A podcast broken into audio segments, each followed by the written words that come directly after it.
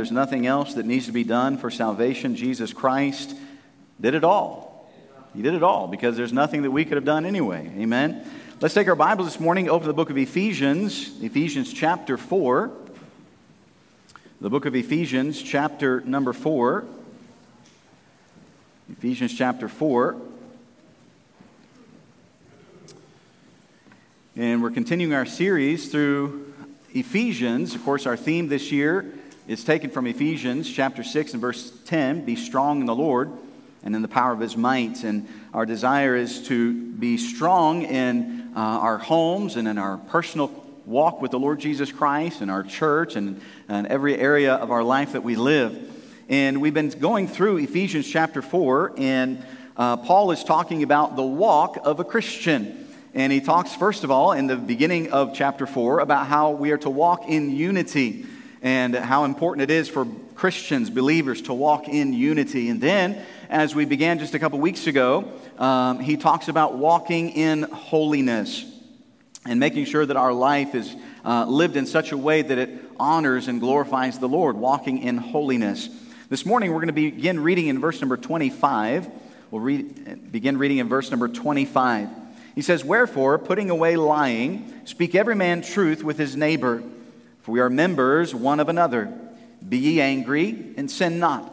Let not the sun go down upon your wrath, neither give place to the devil. Let him that stole steal no more, but rather let him labor, working with his hands the thing which is good, that he may have to give to him that needeth. Let no corrupt communication proceed out of your mouth, but that which is good to the use of edifying that it may minister grace unto the hearers. And grieve not the Holy Spirit of God, whereby ye are sealed unto the day of redemption. Let all bitterness and wrath and anger and clamor and evil speaking be put away from you with all malice. And be kind one to another, tender hearted, forgiving one another, even as God for Christ's sake hath forgiven you. Let's pray. Lord, we do thank you for the great singing this morning and, Lord, the messages that the songs have been uh, bringing this morning. Uh, Lord, even this song that young people saying, It is finished. And Lord, we thank you that you finished the work of salvation. Lord, there was nothing that we could do, there's nothing we can add to it. It's only what you have done. And so, Father, I pray today if there might be someone who does not know Jesus Christ as their Savior, uh, Lord, may they realize today that it is finished. It's not what they can do to save themselves, but Lord, it's what you did. And if they'll just put their faith and trust in you, then they can be saved from their sins as well. Lord, for Christians this morning, I pray you speak to our hearts and, uh, Lord, areas where we need to, to change, where we need to be convicted, uh, Lord, where we need to draw closer to you. I pray you just work as only you can. Lord, that you'd uh, receive the glory through all that is done in our hearts and our lives this morning. In Jesus' name we pray. Amen. Well, as we've been going through here, this walk in holiness, and as we've seen, God's desire through this is really to, there's to be a complete abandonment of the old way of life for this new life that we have in Christ. If we go back up a little bit, in verse number 17 through 19, he talks some about this old way, how we walked in the vanity of our minds and uh, in wickedness and in emptiness. He talks about the walk of the Gentile. But then he says in verse number 20, you have not so learned Christ. In other words, if we are learning Christ, if we are learning uh, Him and drawing closer to Him, we're not going to walk in that walk of the Gentile. There is a walk of holiness, uh, a desire to be more like Jesus Christ that we're going to walk in. And he says in verse number 22 that ye put off concerning the former conversation the old man, which is corrupt according to the deceitful lust, and be renewed in the spirit of your mind, that ye put on the new man, which after God is created in righteousness and true holiness. So he has this idea. What he's saying is, as a believer, there is a, there is a Gentile walk, a walk of the world, and there is a walk of God, a walk in holiness. And he says, as a Christian, when we accepted Jesus Christ as our Savior, um, we have this new life in Jesus Christ right? We are a new believer in Christ. But when we became a new believer in Christ, we did not become perfect, right? We just don't automatically, everything is just, we don't sin anymore and we don't ever do anything bad anymore. No, he says there is still a battle in the life of a Christian in which way we're going to walk. Are we going to walk in worldliness? Are we going to walk the walk of the Gentile? Or are we going to walk in holiness and walk the walk that God has for us? And so he tells us here, he says, we are to put off the old man, right? Again, understand the old man and the new man. And if I could maybe kind of use this as an illustration, right?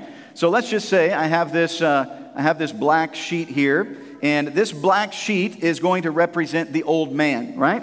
So I have put on the old man. Did you see me put it on?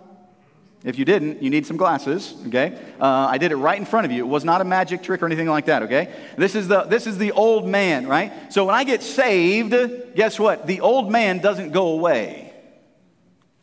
When I get saved, the old man is still here, right? I still have my flesh. The old man is still present, right? That's why we still struggle day in and day out, whether to walk the walk of the Gentile or to walk in holiness. Look, if this was just such a simple thing that once you get saved, everybody's going to walk in holiness and everybody's going to do everything right, Paul wouldn't have to give this instruction here.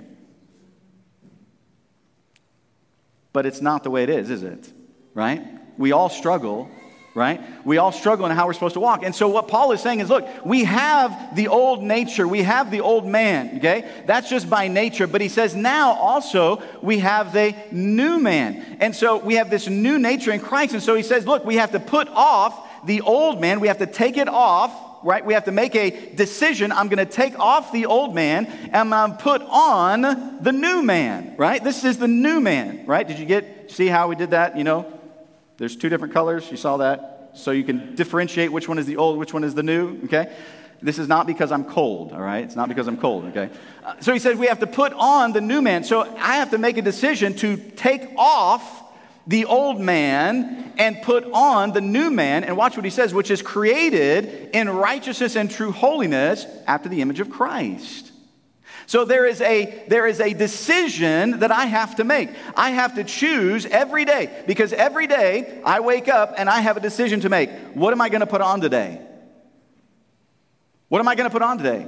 Right? As soon as your eyes, as soon as your eyes open up, or as soon as your thought process begins, uh, whatever time it is, whether it's at four o'clock in the morning, or five o'clock in the morning, or eight o'clock in the morning, your eyes open, and you have to, your thoughts begin to you're, you're, you have to make a decision. Now, am I going to put on the old man or am I going to put on the new man? Today, am I going to desire to walk in holiness or am I going to walk life of a Gentile, right? Now, sometimes we begin already in the old man, don't we? How many of you hate your alarm clock? See, you've already began in the life of the old man, right? I mean, before you even got out of bed, you didn't even have time to, I mean, you just automatically, poof, there's the old man right there. I hate this alarm clock. I'm going to snooze, right? I mean, you throw it across the hallway. I mean, I mean, just even that, sometimes we can wake up in a bad mood, right? Guess what that is? We have chosen to put that old man on. We've chosen to put the old man. You say, I didn't realize I even made a choice. You did. We made the choice to put on the old man. And see, it's so easy for us, isn't it, to do that? It's so easy just not even to think about it, just to put on the old man. And this is why Paul says here, this is what he's saying here. It's so important that if we're going to learn Christ and if we're going to walk in holiness, he says you have to put off the former things. You have to put off the old man and every day make a decision. Man, I've got to put on the new man. I've got to make sure that I'm walking in holiness today and not walking in the old man right? It's a decision that we make every day. And here's the thing we make this numerous times a day, too. Because you could wake up in the morning, like, hey, Lord, I, I, I want to walk in holiness today. And Lord, I want to be uh, right with you. And so, God, I'm going to I'm to live in holiness. And you, and you walk out, and, you know, all of a sudden, your boss calls. And as soon as you see the number, what happens? The new man goes off, and the old man comes back on. Why is he calling me? Doesn't he know it's I'm not supposed to go into work today? I mean, what does he think he's doing? And we already start acting with the old. You see how easy it is to take off and put on these things? This is what he's saying. This is why it's so important for a Christian to make that decision every day. We have to put on the new man. But here's the thing we have to make sure we do we have to make sure to keep him on. We have to make sure to keep the new man on. Don't take it off. It's so easy to take it off. It's so easy to just revert back to the old man, to the flesh. He says, No, you gotta, you gotta work to keep the new man on, right? Now, how do we do that? This is exactly what Paul is going to explain here, right? This is the application. This is what he's been saying. Hey, you've got to walk in holiness, right? And we under we think holiness. All right, I have to walk in holiness. I have to walk like Jesus walked. What does that look like? What does walking in holiness, what does that look like? I mean, we look at Jesus and we think he's perfect, right? We understand he's holy, he's perfect. So, how in the world am I supposed to walk in this new life in holiness I can never be perfect. I can't be perfect. And what happens? When we're not perfect, what do we do? We start beating up ourselves because we weren't perfect. And we start thinking, man, I've just failed God and he must not love me anymore. And, and it, maybe this is just, it's, maybe I'm just not spiritual enough. I'm just not the right type of Christian because if I was the right type of Christian, then, then I would have done what Pastor said and I'd be walking in holiness, but I, I just, I just struggle with that. I, friend, do you understand that is every single person? That's not just you, right?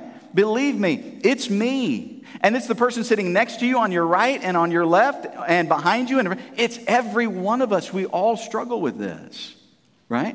Don't think that you're the only one, friend. No, no, you're not the only one.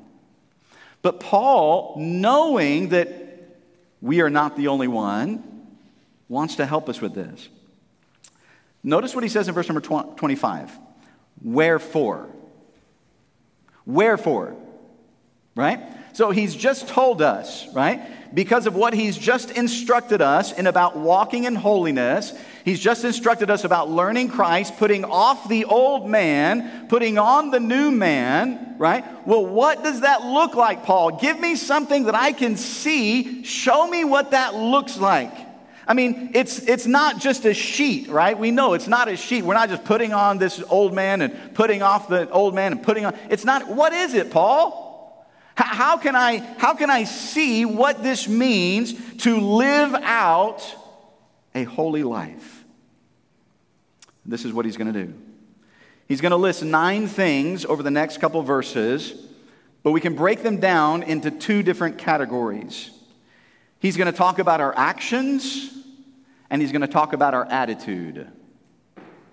These are the things that Paul's going to talk about these next few verses our actions and our attitude, because our actions and our attitude determine which one we're going to put on. What are we going to put on? Are we going to put on the old man? Are we going to put on the new man? Well, what does the new man look like? Here we go. Are you ready? He says, Wherefore, put away lying. Speak every man truth with his neighbor. So here's the first action that he says. You want to know what walking in holiness is?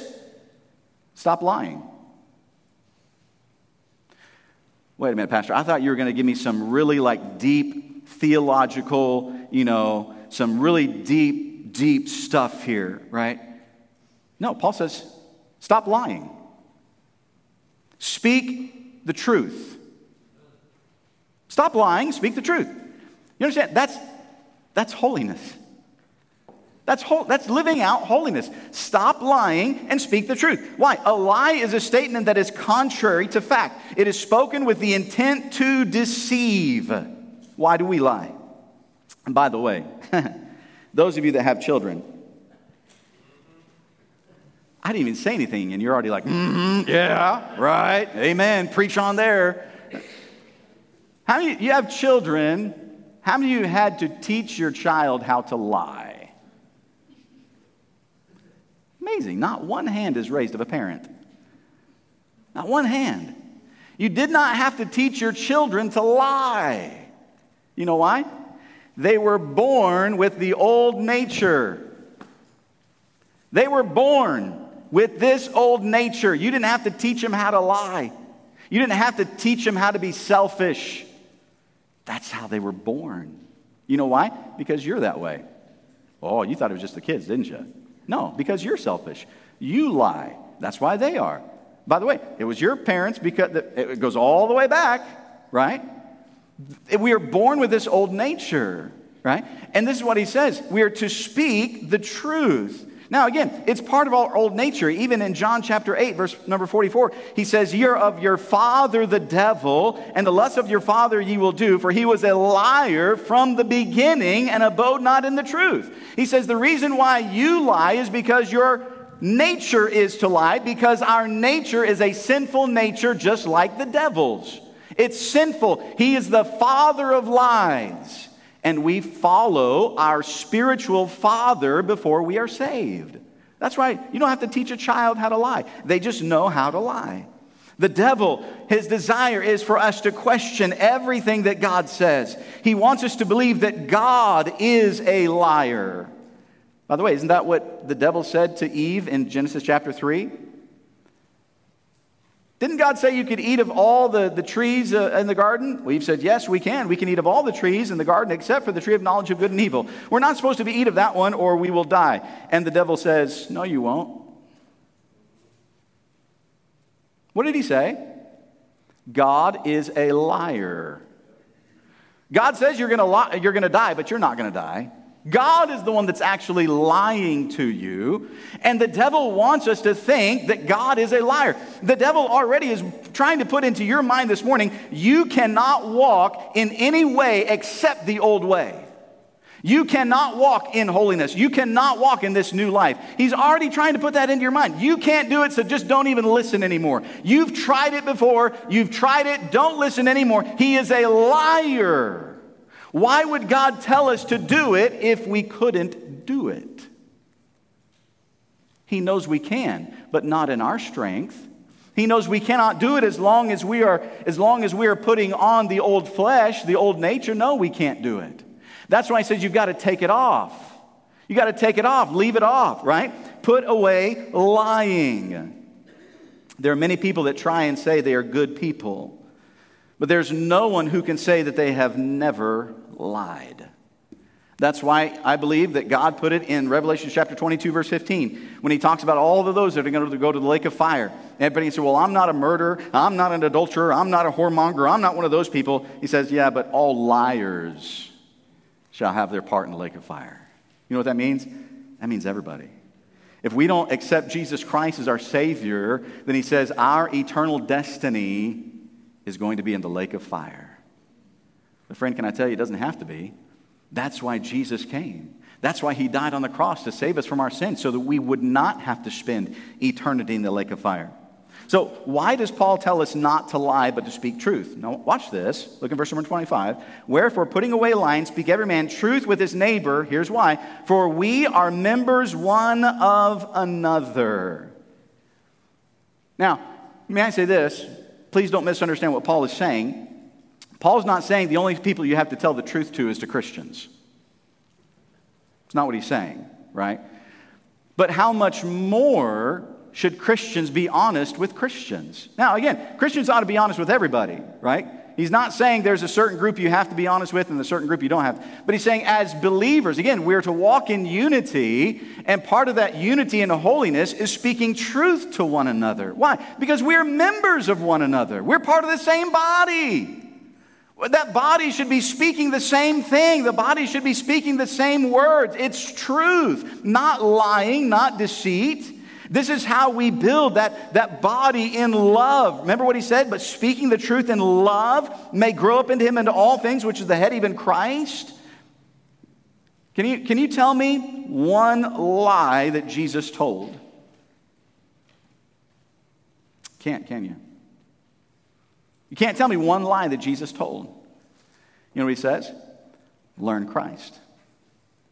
Learn Christ. How sad is it that many Christians are known for their deceitfulness? That Christians are known for not even being able to, to keep their word. You know, he says that shouldn't be.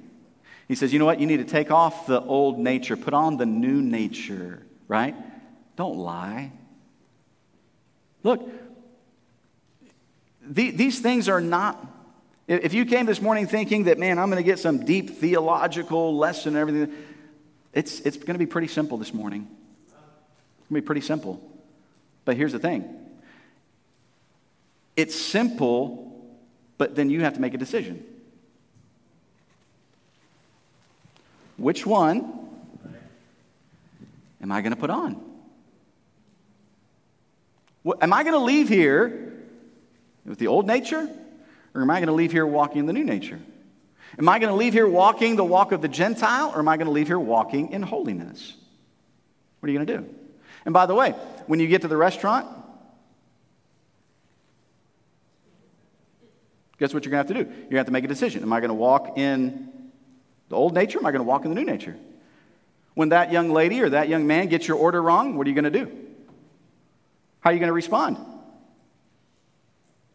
Well, they, they should, I mean, they're, they're paid to get my order right. They should, I mean, next time you need to come to my table. And I, you see, you, you just took off the old nature really quick.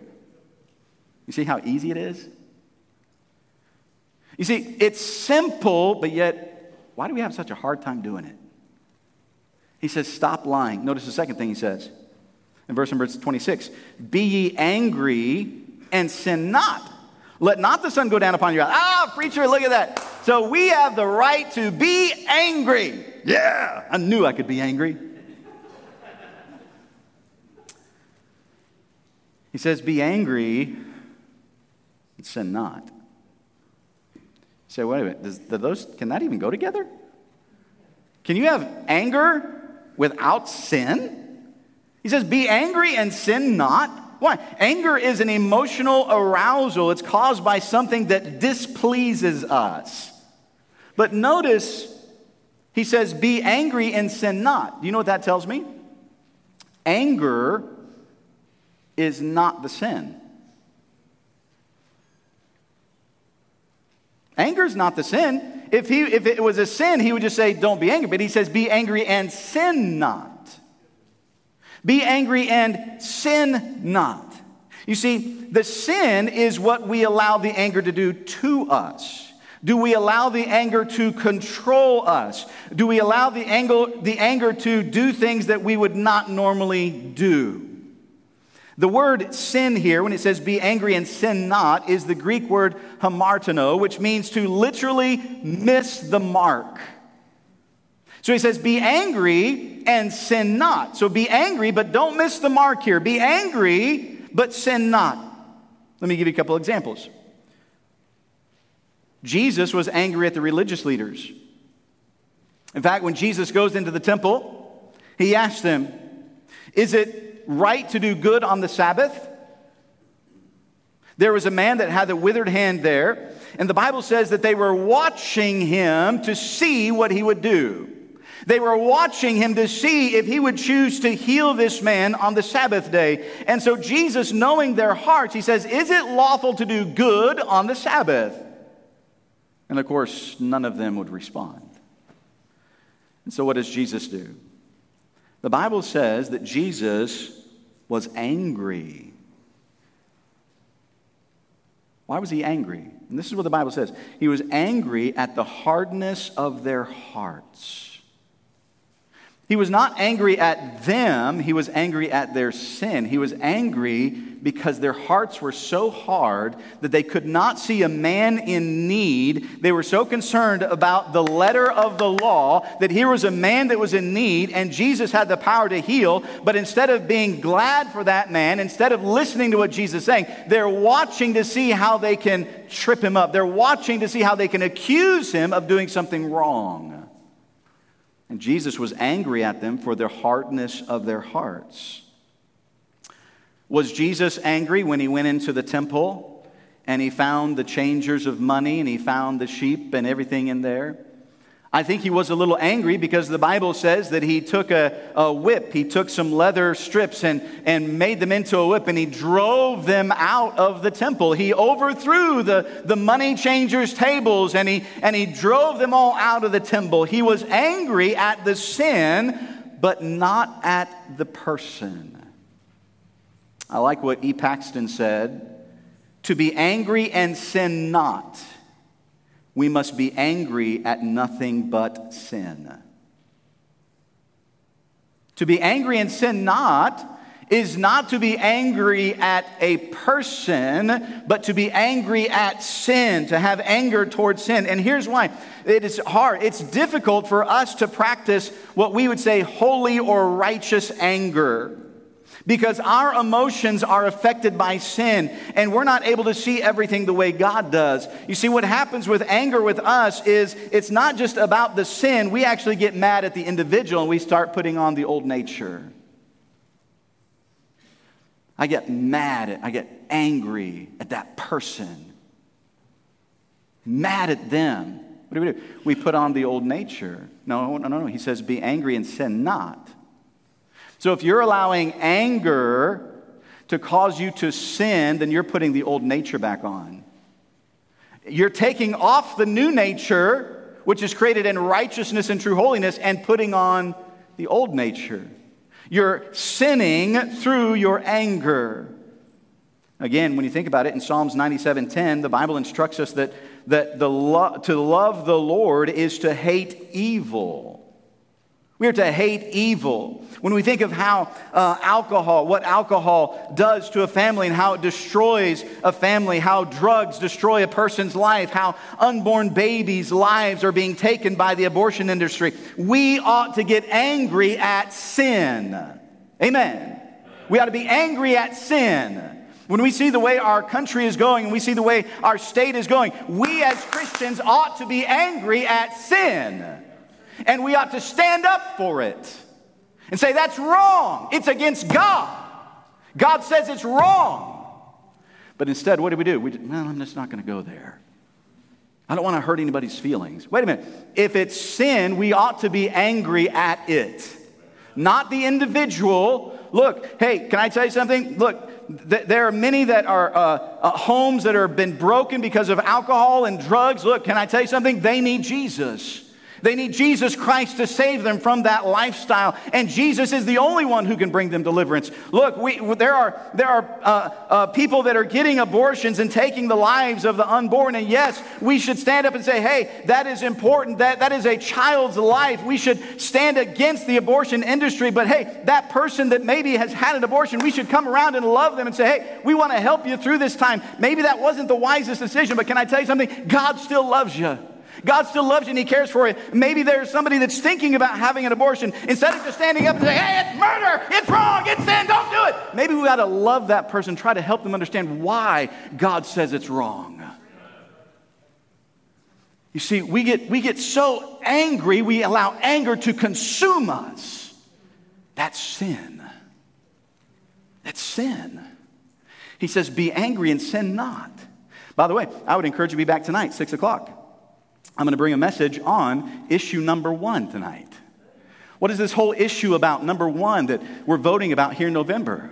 It's all going to be about that tonight. You want to know what the Bible says about it? You might want to be here tonight. How can we vote about things we don't even know what the Bible says about it? Amen. You said, Pastor, you're not supposed to talk about politics. I'm not talking about politics, I'm talking about the Bible. It's about the Bible. We ought to be angry at sin. It is possible to be angry and not sin. But if we do, what does the Bible tell us? Notice, he says in verse 27 neither give place to the devil. Can I tell you something? The devil wants nothing more than for you to stay angry. He wants you to be mean.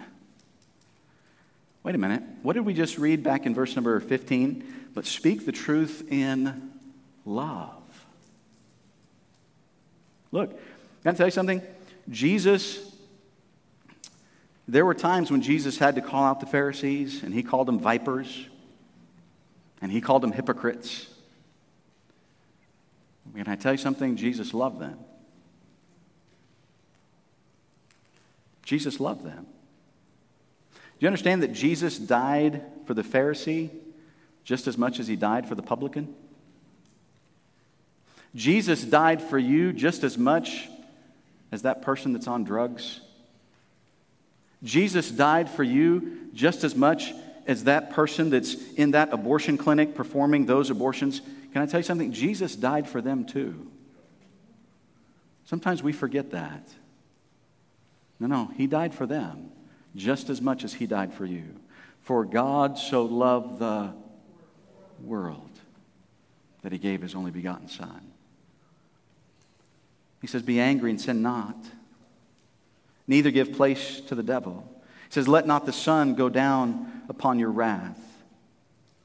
If we do sin, God tells us we're not to let the sun go down on our wrath. You know what we need to do? When we recognize, man, I have, I have put on that old nature, and I have allowed anger in my heart, and I have allowed it to, to do something I should not have done. You know what he says?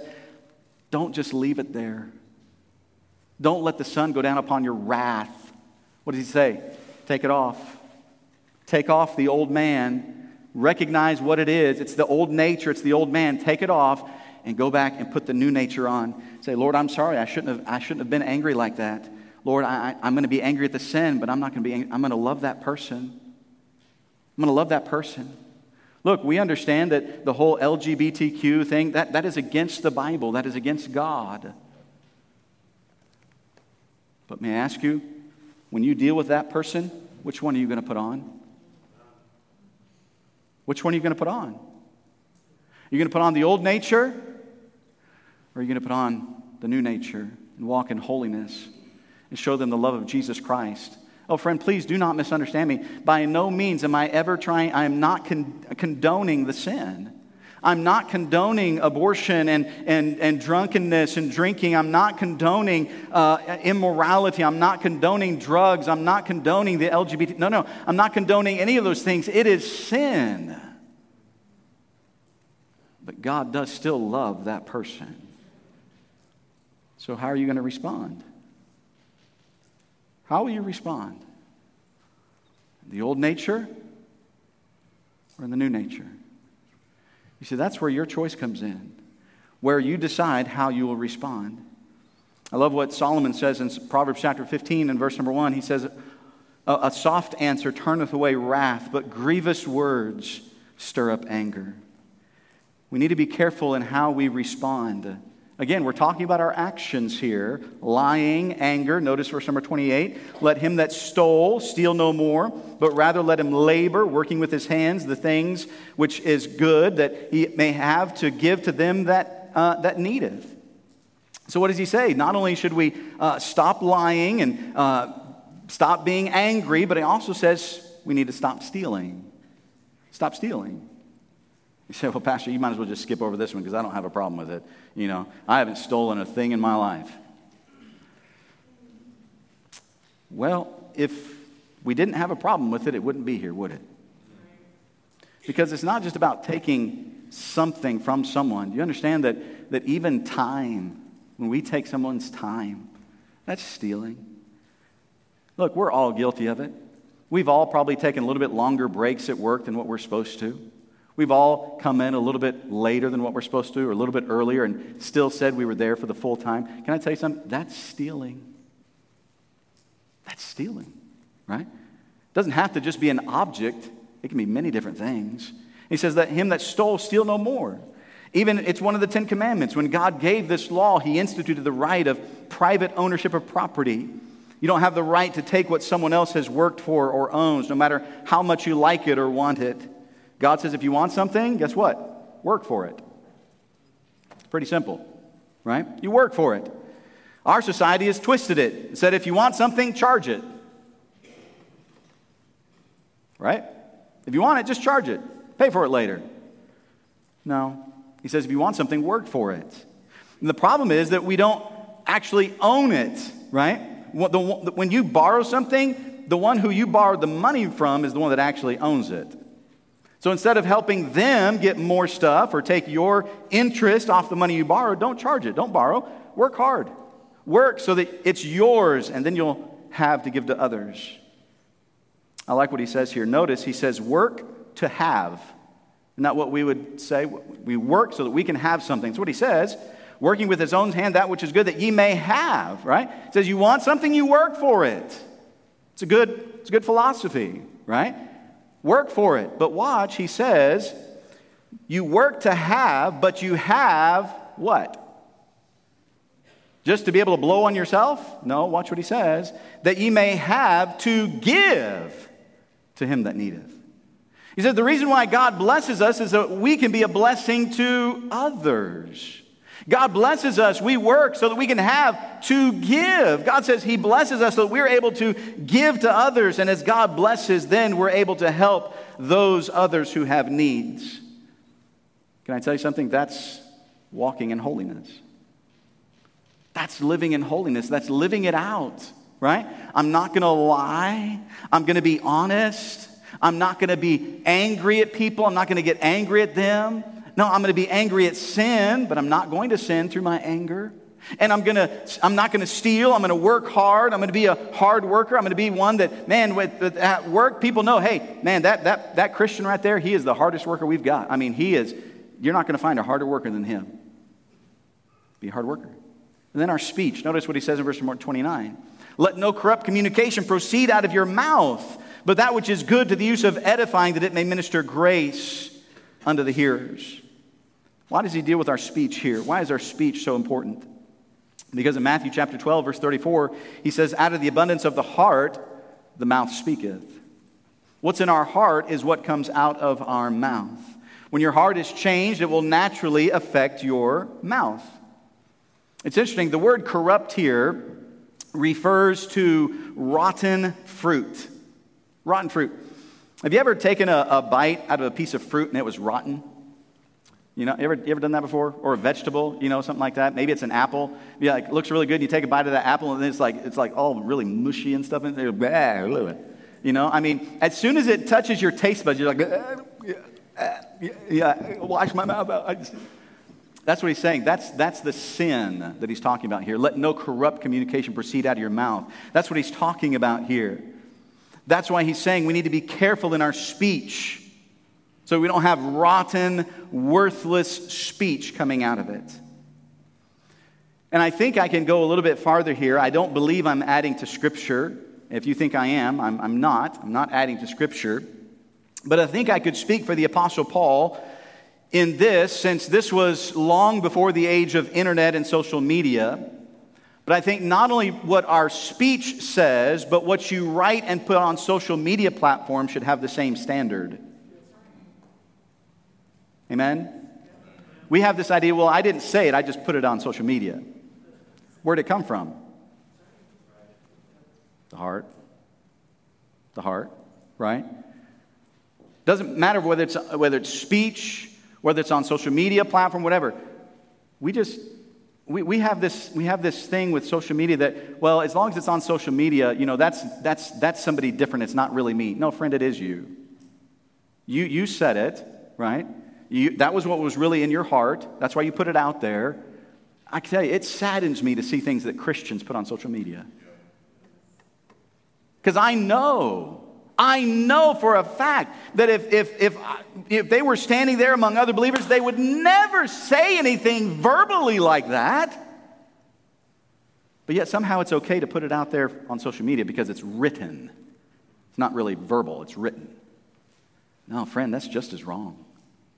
Let no corrupt communication, those, that rottenness that just, man, it just spews out. Why? Because we're still robed in the old nature. It's all selfish, it's all about me. I think the old saying is true if you don't have anything good to say, don't say anything, right? Because watch what he says here. Let no corrupt communication proceed out of your mouth, but that which is good to the use of edifying, that it may minister grace unto the hearers, right? He said there's a purpose for what we say, there's a purpose for what we put out there. It ought to be uplifting, it ought to be encouraging. It's ministering grace to the hearers. It's not rottenness coming out. And let's be honest, there are some rotten Christians out there. Come on. Right? We've all been rotten before. We've all said things we shouldn't have said. We've all done something we shouldn't have done. It's rottenness. Why? Because we're still in the old flesh, we're still in the old nature. So what is he saying? Hey, you want to know you want to know how to walk in holiness? You want to know how to apply these things? Right? Here we go. Don't lie. Speak the truth. Right? Be angry and sin not. Right? It's okay to have anger at the sin, but not at the person. Make sure we still have love in our heart, right? Work hard. Be a hard worker, right? Don't, don't be a thief. Don't be stealing things. Work hard. And make sure what's coming out of your mouth is good and not rotten. I'm telling you, man, this is really deep this morning, isn't it? It's deep. But yet we have so much trouble with these things, right? Why? Now, watch this. Watch what he says. And grieve not the Holy Spirit of God, whereby you are sealed unto the day of redemption. You see, when we choose to walk in the flesh, when we choose to walk the Gentile walk, when we choose to put on the old man instead of the new man, he says it grieves the Holy Spirit of God. Why? Because God's Holy Spirit is there to help us to walk in holiness. Do you connect the dots on those two things? The Holy Ghost, the Holy Spirit is to help us to walk in holiness, right? He's there to help us, but instead we just grieve him and we put on the old nature. Now, watch what he says here because this is really interesting. Grieve not the Holy Spirit of God, whereby ye are sealed unto the day of redemption. And we go to this passage, we're like, look, here, you cannot lose your salvation, and praise God for that. The Bible says we are sealed with the Holy Spirit of God until the day of redemption. And praise God, that's exactly what he means. We are sealed with the Holy Spirit. You cannot lose the Holy Spirit. Wonderful. Praise God. But it also means that he is always with us. And that means every time that we choose to walk in the old nature, we're grieving the Holy Spirit of God. Every time we take off the new nature and we put on this old nature, it grieves the Holy Spirit of God. It grieves Him. And here's the thing, friend understand, He cannot leave. He will not leave. He is the seal unto the day of redemption. Every day that we choose to walk in the old nature, we are grieving the Holy Spirit of God. God's Spirit living inside of us is grieved every day when we choose to lie and be deceitful, when we're stealing from our boss or from others, when we're being angry at people, we have anger in our heart and bitterness. Every day we do that, we're grieving the Holy Spirit of God. Why? Because we have chosen to walk in the old nature instead of taking it off and putting on the new nature. And he says, Grieve not the Holy Spirit of God. Why? Because you're sealed into the day of redemption. Don't forget, you have the Holy Spirit of God living in you. And every time we choose to walk in that nature, we are grieving Him. And He says, Don't do it. I'm begging you. Please don't do it. Don't grieve the Holy Spirit of God. Keep the new nature on. Walk in that new nature. Man, even if it means every day for hour after hour, you got it. Lord, please help me. I want to keep that new nature on. Lord, I want to walk in holiness. He says, do it, but keep the new nature on so that the Holy Spirit is pleased with your life. Don't grieve Him. Don't grieve Him because He's the seal. You can never lose Him. But boy, I wonder how many Christians are grieving the Holy Spirit day after day after day because we choose to walk in the old nature instead of putting on the new. Our actions, but notice our attitude very quickly this morning. Look at the attitude. In verses 31 and 32, he says, Let all bitterness and wrath and anger and clamor and evil speaking be put away from you with all malice. Here's what he says. He lists five things about our attitude here. Again, these are things that, that come from the heart. These other things, that the actions, those are things that are seen. But now he deals with the heart, right? Bitterness. What is bitterness? It is a, it is a settled hostility that poisons the whole inner man. It is harboring anger and hostility towards someone for what they have done to you or to someone else. Now, let's face it, there's not a one of us that doesn't deal with this. Because someone, somewhere, sometime has said something or done something to us that has just, hmm, and we just want to get even. Don't look at me like I'm the only one, okay? and we just, we begin to harbor that bitterness, that bitterness that is there. I like what one person said bitterness is like drinking poison and waiting for the other person to die. That's what bitterness, it doesn't destroy them, it destroys you. It destroys you. Someone who is bitter is often sharp, resentful, cynical. They're cold, they're harsh, they're distasteful. Hmm. I wonder, time, I wonder how many times that's us. We're harsh, resentful, bitter. He says, No, no, no. Put that off. Put it off. Don't be bitter. Don't be bitter. Let all bitterness, wrath, what is wrath? Wrath comes from bitterness. It is a wrath is a violent outbreak of anger. It's being quick-tempered, right? We just get quick-tempered. We because of bitterness or something, or somebody does something or said something, we just we just automatic, we just want to lash out. That's what he means by this wrath. It's, it's being quick tempered, right? And I know people say, well, that's just the way I am. Then here's why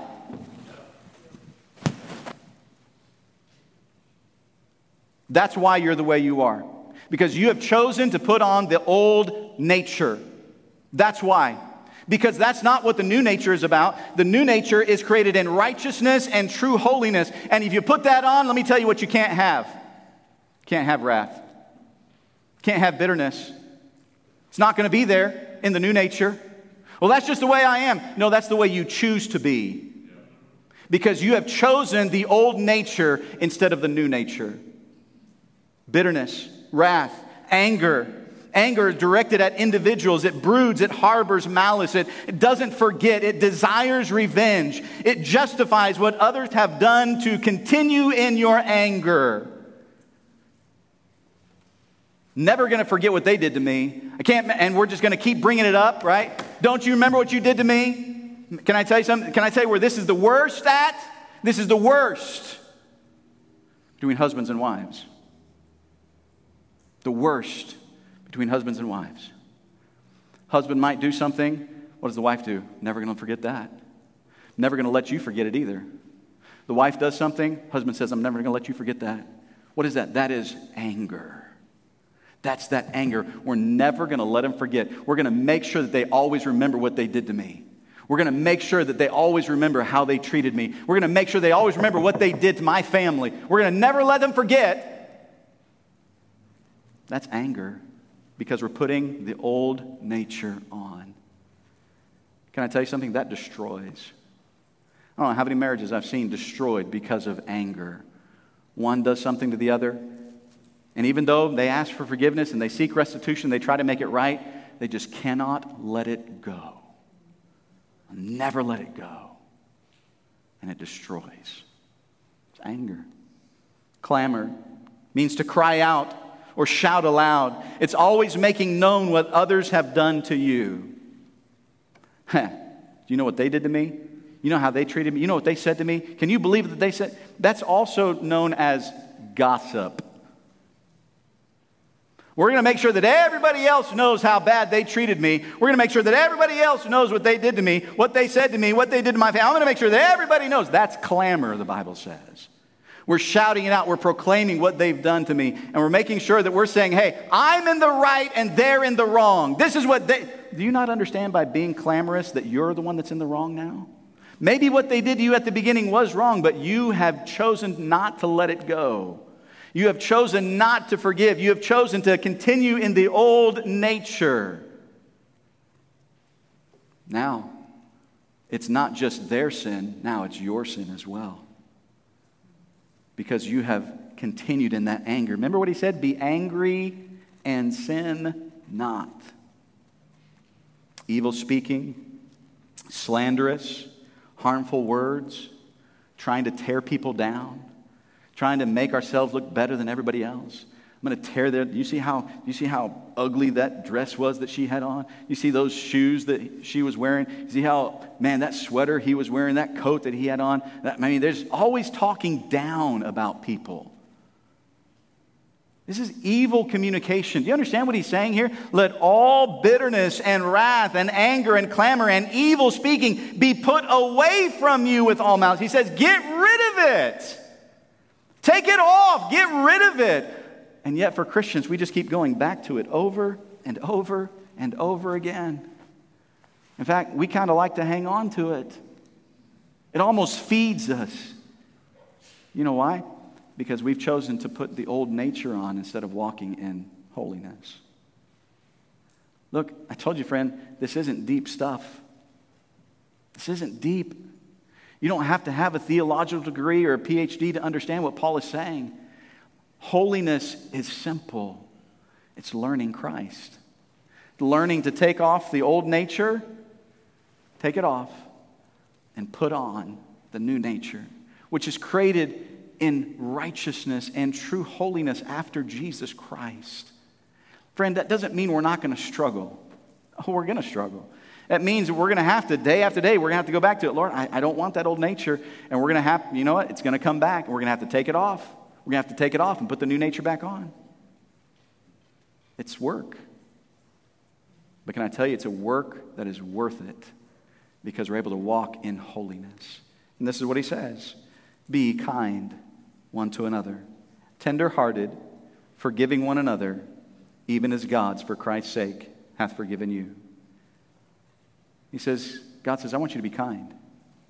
Well, I just don't think I can forgive. Hmm, I don't think that's it. It's that you don't want to forgive. You want to hold on to it. You want to hold on to that anger, and you want to hold on to that wrath. You want to hold on to that bitterness because God says, Forgive. Why? Watch what He says. Even as God, for Christ's sake, hath forgiven you.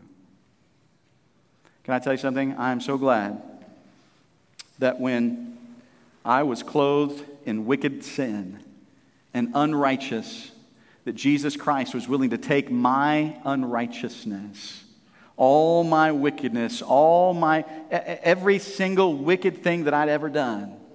And he was willing to take it and forgive it. And the Bible says, cast it as far as the east is from the west. He says, I'll never see it again. And he says, I will give you my righteousness. I'll give you the righteousness of Jesus Christ.